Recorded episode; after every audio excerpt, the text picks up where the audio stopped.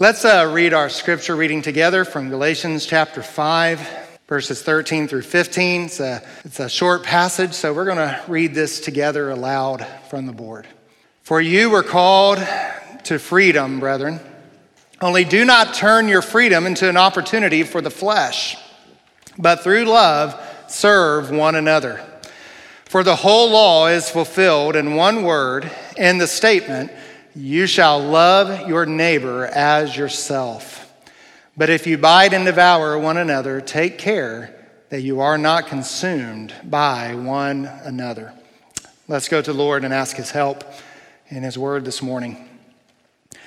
Our Father, we certainly are once again reminded and thankful that you have accomplished so much on our behalf. And Lord, in the symbolic supper that we will partake of later on, may we be reminded once again of the fullness of your salvation, the greatness of your love, the completeness of your mercy, the extent of your grace toward us. But Father, that grace is not to be used as an opportunity for the flesh, as we are so often accused of teaching. So, Father, this morning, as we look into these three short verses that are so packed with significance, I know in the time we have, I cannot really give it full, uh, its full due. But, Father, may I, uh, may I explain it in a way that'll, that'll unite us, that will help us and encourage us and inspire us to, to be more like Christ because you've given us the freedom to do so. Lord, I pray that in our freedom, we will enjoy, we will proclaim the freedom that is available in Jesus Christ. Lord, there's not a political party in the world that can give us freedom from sin, but you have. And we are so thankful. And there's so many out there who, the very ones who are shouting freedom, don't recognize that they are slaves to sin that they need something more than the Bill of Rights. They need something more than political freedom. They need the gospel of Jesus Christ. And may it go out and may it be proclaimed, Lord, and may we be a lighthouse. May we be a, a, an announcer, Lord, of your salvation. And may this text give us the strength and the courage to do so. Lord, move us aside, move me aside, so that your spirit may speak to your people this morning. In your name we pray. Amen. You may be seated, and as you already know, we're looking at Galatians 5 once again. And as I told you, this section of Galatians is uh, much more practical, much more uh, instructional Paul is taking great pains to tell us who we are in Christ. Now he's going to take great pains to tell us what our responsibilities are in Christ. And uh, we saw the last couple weeks that discernment really it begins with that because uh, you need to know that the things you are called to are actually from the Lord.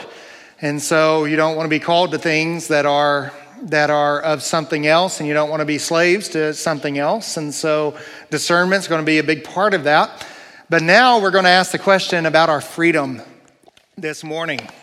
He has shown us that salvation is complete in Christ. In fact, I. Uh, uh, some of you may not know, but yesterday was actually uh, Reformation Day. It was the it was the uh, anniversary of of the Reformation, the nailing of the 95 Theses, and I took a picture. I'm trying to look it up uh, some of you, if you're on my Facebook, you may have seen this.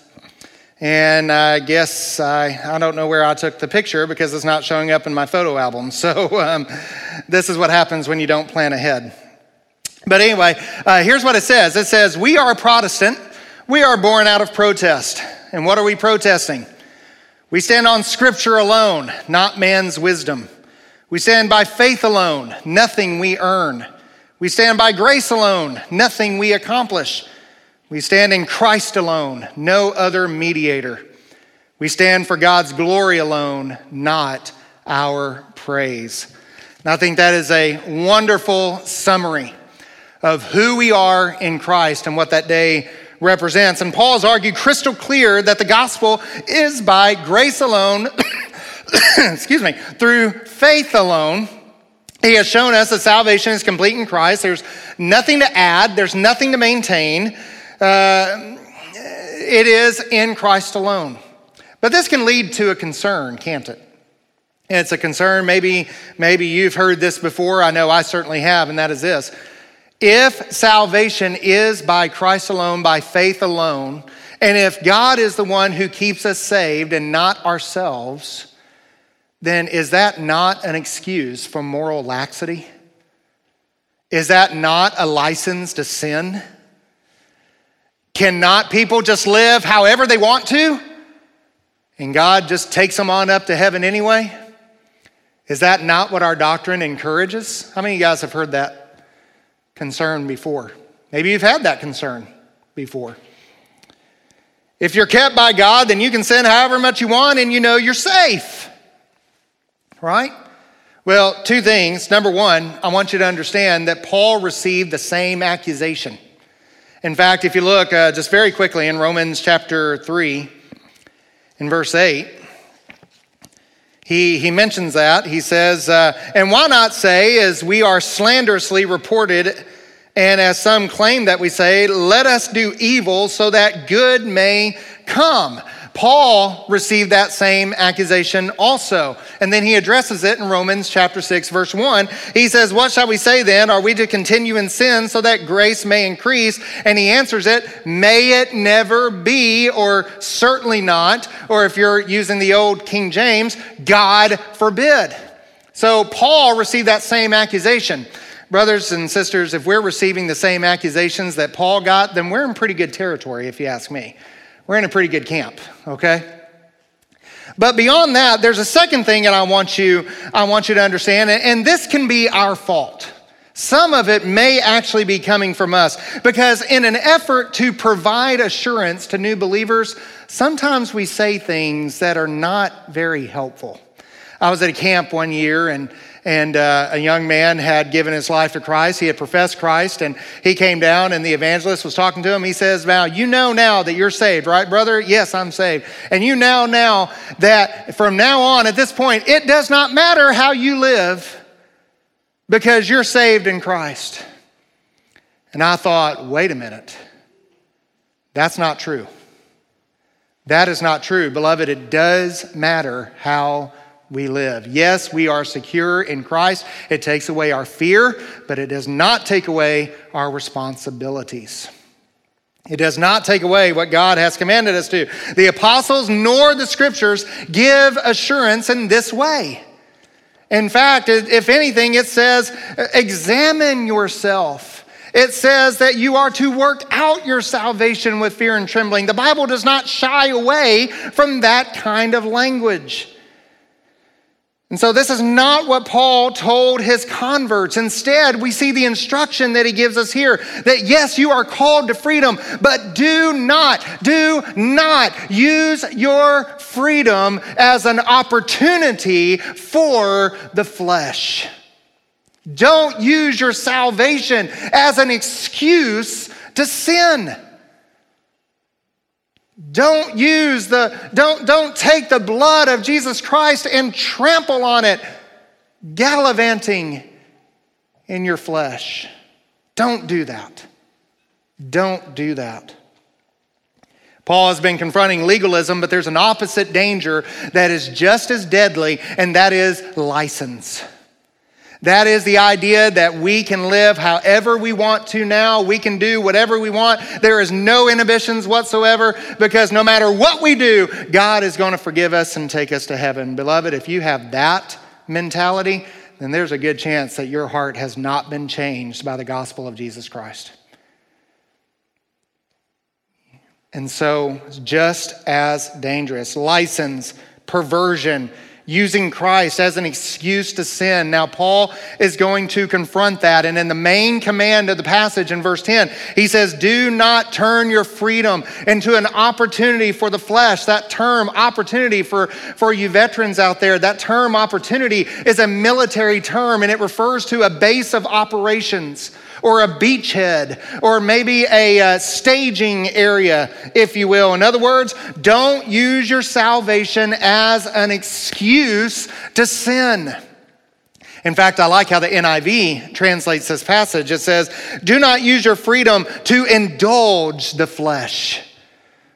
Don't use your freedom to indulge the flesh. Unfortunately, there are so many Christians that have this mentality. They use our freedom to remove any hindrances to, to enjoying whatever sin that they, they, that they may desire.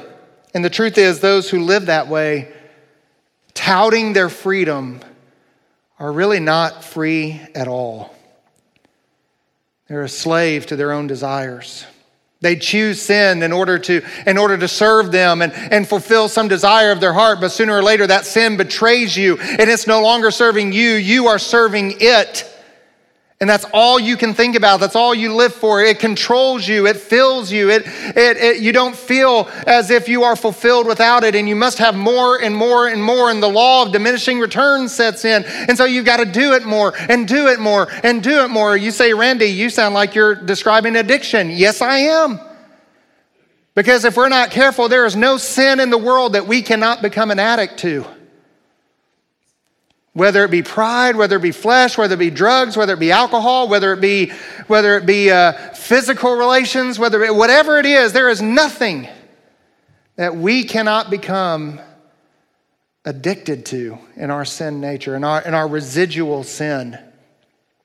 And so, ultimately, our flesh is all about us.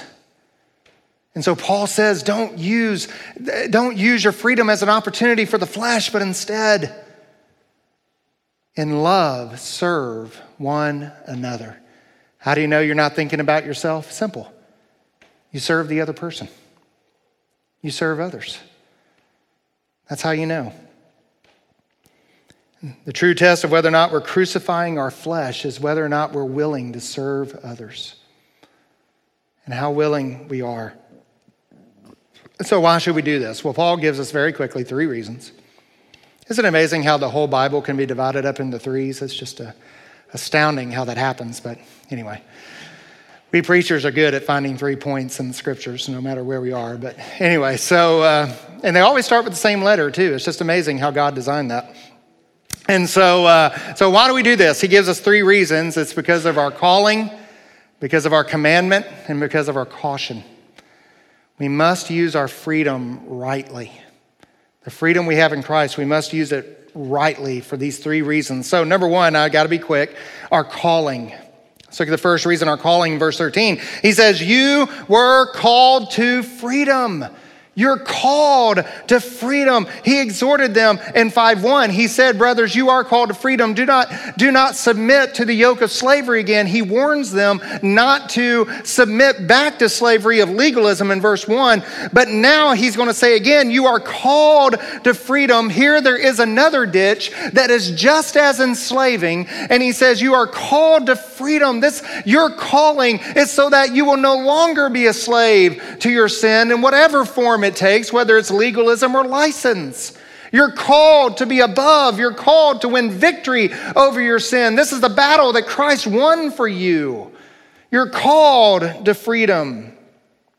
This calling that he's talking about is referring to our salvation. It is, it is the divine call, if you will. It's the nature of salvation is to be free.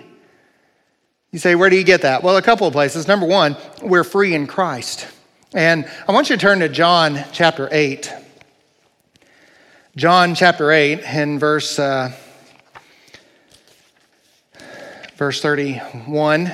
I'm not going to read the whole passage for lack of time, but Jesus is talking to uh, Jews who had given a kind of uh, kind of false belief, if you will, a surface belief, unbelieving belief is what we referred to it in our New Testament class when we were looking at this. This is one of the themes of John.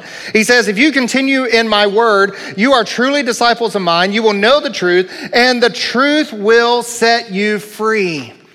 Now, the religious leaders responded much like a lot of people in, in the West today, and especially in America, a lot of people would respond. We aren't slaves to anyone. What are you talking about? You're going to make us free. We're not slaves, we're free. We've never been enslaved to anybody. We've never been slaves. What are you talking about?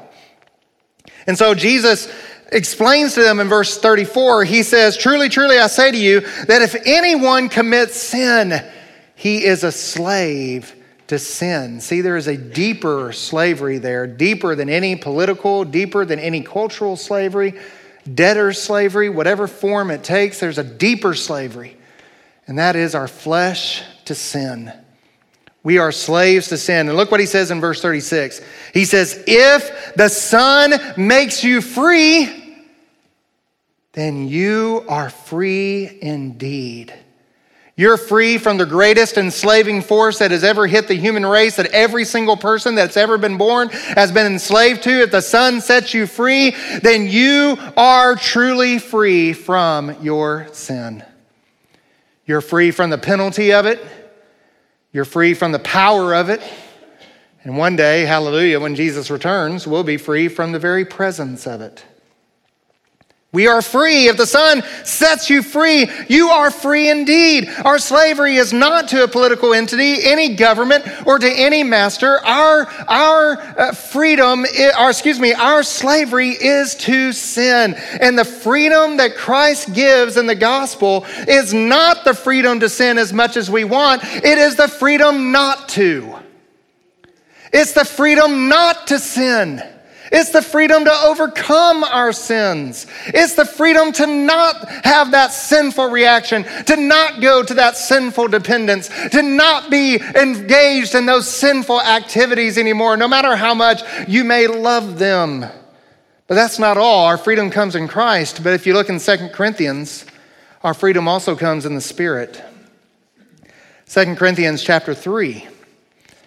And again, I won't read the whole passage, but in verses 12 through 18, Paul is contrasting the ministry of the law with the ministry of the gospel. He calls it the ministry of condemnation versus the ministry of reconciliation. And Paul's contrasting Moses with Christ. You see, in the law, when Moses had approached God, when he came out, he had to wear a veil to cover his face because even the residue of God's glory, even the reflection of God's glory on Moses' face made it so that the people could not look at the glory of God. They could not even look at the face of Moses, and he had to wear a veil to cover it up.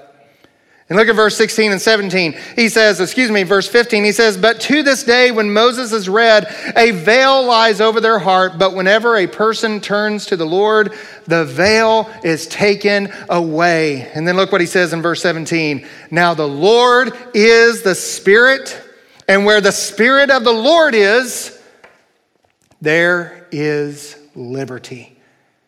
There is freedom. Free to do what? Verse 18. But we all, with unveiled face, are doing what? We are beholding as in a mirror the glory of the Lord. You see, God does not just free us to not sin, but He also frees us to behold Him to worship Him, to approach Him, to love Him. The very songs we sang this morning, we will glorify.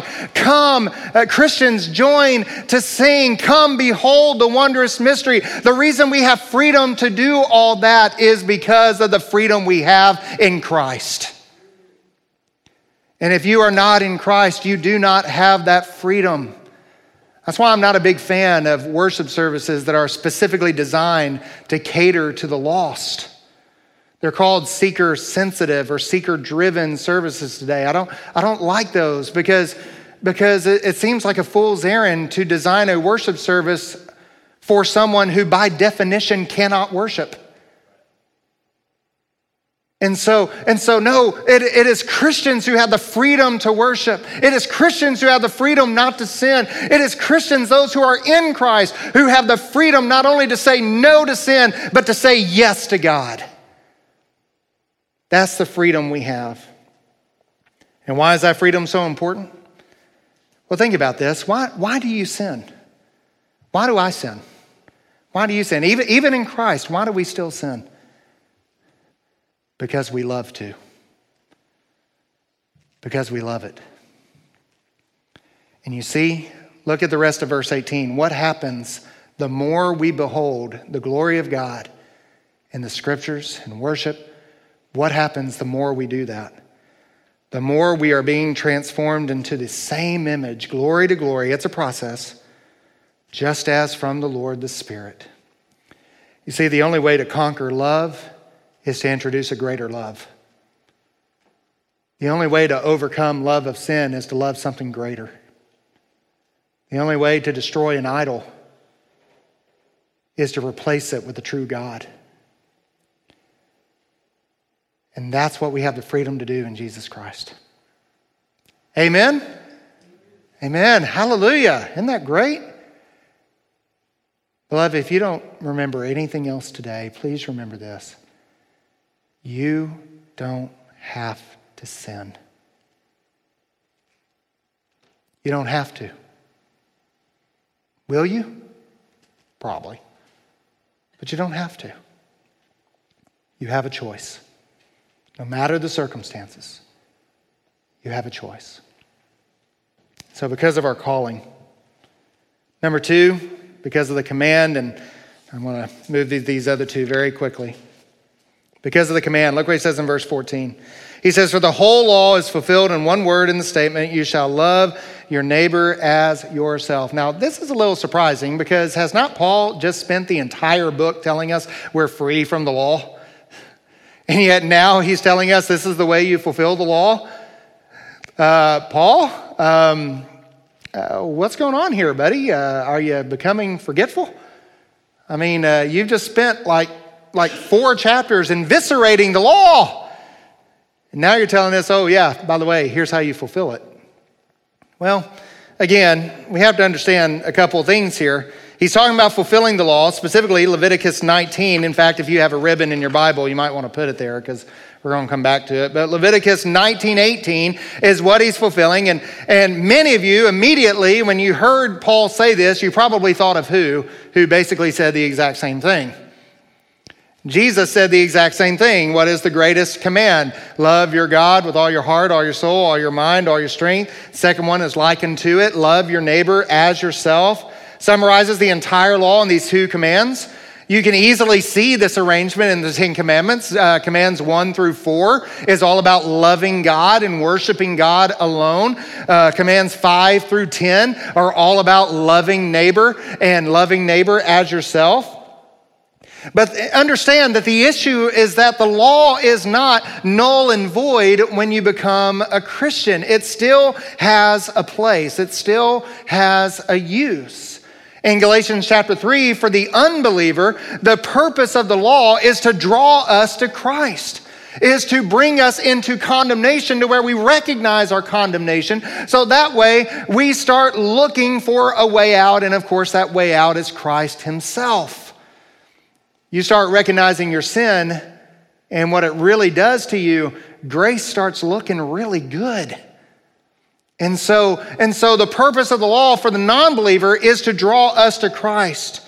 But the purpose of the law in the believer, on the other hand, see, understand the law reveals God's holiness. It reveals his righteousness. It reveals his divine standards. These things don't change. The principles of the law do not change. But for the believer, even though the commands are not filled in the same way, that is to say, to the letter, on the other hand, the principles are fulfilled through a genuine heart that has been changed by the gospel love for God and love of neighbor. And there's a lot more I, I, I really want to say about this, but for lack of time, I can't. But the New Testament affirms this principle. Beloved, for the believer, the law is no longer a hammer that is above our head, ready to crush us. Rather, it is a loving guide to help us serve God. It's the same relationship that David had to the law. And you read the Psalms, how he talks about how I love your law. Your law is life to me, and, and all these things he says. Psalm 119, we're not, we don't know who wrote it, but 175 verses that every one of them are devoted to the goodness of the law. The law is good, and it is good in the life of the believer. You see, David was saved by faith in God's promise, just like we are today. But now his relationship to the law changed. It was no longer crushing above his head, it was now a footstool for which to guide him to the holiness of God. It's not condemning anymore, it is helping. And now in Christ, we have a new heart, we have a new freedom, we have a new life to follow. Let me, let me read you this quote from Charles Spurgeon. He says, What is God's law now? It is not above a Christian, it is under a Christian. Some men holds God's law like a rod in terror over Christians and say, if you sin, you must be punished with it. It is not so. The law is under a Christian. It is for him to walk on, to be his guide, his rule, his pattern. We are not under the law, but under grace. Law is the road which guides us, not the rod which drives us, nor the spirit which actuates us. The law is good and excellent if it is kept in its place. That's from Charles Spurgeon, unquote. And so the law is what we walk on. The law is, is like the train tracks, but the gospel is the engine. The gospel is the engine that makes us go, but the law is the tracks that guides us to holiness. And in love, in love, it is fulfilled. The principles of the law, not, not the letter of the law necessarily, and there's a lot of parts of the law that we don't fulfill anymore. Like, for example, most of us are wearing clothes made of two kinds of material today. Okay? So we don't, so we're not following that law, right? But on the other hand, we're also not bringing pagan practices into our worship either. So, see, we're, we're fulfilling the spirit of the law. We're not practicing religious syncretism, right? We're not, we're not bringing pagan practices to help us worship God, right? And so we're not following the law to the letter. No, we're not under that anymore. But on the other hand, we are fulfilling the principles. Why? Because we love God. And we want to worship Him the way He wants to be worshiped, the way He tells us to worship in His Word. So we have the command. And then finally, we have the caution. We have the caution. A lot more I want to say about the command, but let me finish up with this. In verse 15, but if you bite and devour one another, Take care that you are not consumed by one another. You know, I'm not really sure what prompted this verse. Maybe the legalists were accusing the faithful of being frauds, or more than likely they were stirring up trouble. We kind of see that in Acts chapter 15, verse 2. Legalists tend to do that. But Paul warns that if you do this, if you use your salvation as a means for the flesh, if you are biting and devouring one another, that is what using your salvation for the flesh looks like biting and devouring. You know, the image here is that of two wild animals that are just ferociously going after each other. Two wild animals, a, a dog eat dog mentality. We have three dogs in our house. I never thought I'd come to the day where I would say that. But kids do strange things to you. so does a wife, but anyway. So um, they usually get along great until we bring a rawhide home. It, it was amazing. The other day we brought we bring home three rawhides, right? They're exactly the same. Same colors, same package. We open the package, three identical rawhides. We give each one of our dogs a rawhide. And you know what they did? They started fighting each other because Nugget wanted Toby's rawhide and Toby wanted Bella's rawhide. And Bella, poor thing, she's just small, so, you know, she just wanted whatever she could get. And it was just a dog eat dog. There's just like that, right? The opposite of love. And Paul says if you, you, if you live this way, using ferocious means to get what you want, then beware. Take care. In other words, deal with this. See to this, that you are not consumed by one another. That word consumed is very violent. It's talking about being devoured, it's talking about being torn to pieces. And if you're living by the flesh, this is what's going to happen. What does he mean by biting and devouring one another? I don't think we have to guess. Look in Leviticus verse chapter 19. And just very quickly, he, he gives us a clue what he means by this by pointing us to Leviticus 19. In Leviticus 19, we have several examples of what he's talking about, several examples from God himself. For example, in verse 11, it says, Do not steal, deal falsely, or lie to one another. In verse 12, it talks about swearing falsely. In verse 13, it talks about oppressing your neighbor, withholding fair payment from them. In verse 14, it talks about cursing and, and mistreating those who are less fortunate than us. In verse 15, it talks about showing partiality, not treating others fairly, loving others as we love ourselves. Verse 16, it talks about slandering. We have another word for that in the church. It's called gossip acting against their life or livelihood. In verse 17, do not hate them. And finally, in verse 18, taking revenge or holding a grudge. In other words, refusing to forgive. All of these things are biting and devouring one another. And once these things start in a church, beloved, the church will be hopelessly fractured, lifeless, and an empty shell it'll be dead, it'll fall apart. So don't use your freedom as an excuse to sin. Don't use your freedom as an excuse, as an opportunity for the flesh. Christ did not set us free to enjoy our sin, He set us free from our sin. He set us free so that not only we will resist these things, but when they happen, we will overcome them through the gospel of Jesus Christ. The worst thing about it all is that when this happens, the testimony of Christ is reproached. It is brought upon shame. He set us free so that we don't bring shame upon his name. He set us free to know and love him. The only cure for misplaced love is a greater love, is love of a greater one. Love that will sustain you. Love that will leave you so fulfilled. Love that will bring you such joy that you have the freedom to deny yourself, crucify yourself, and follow Him.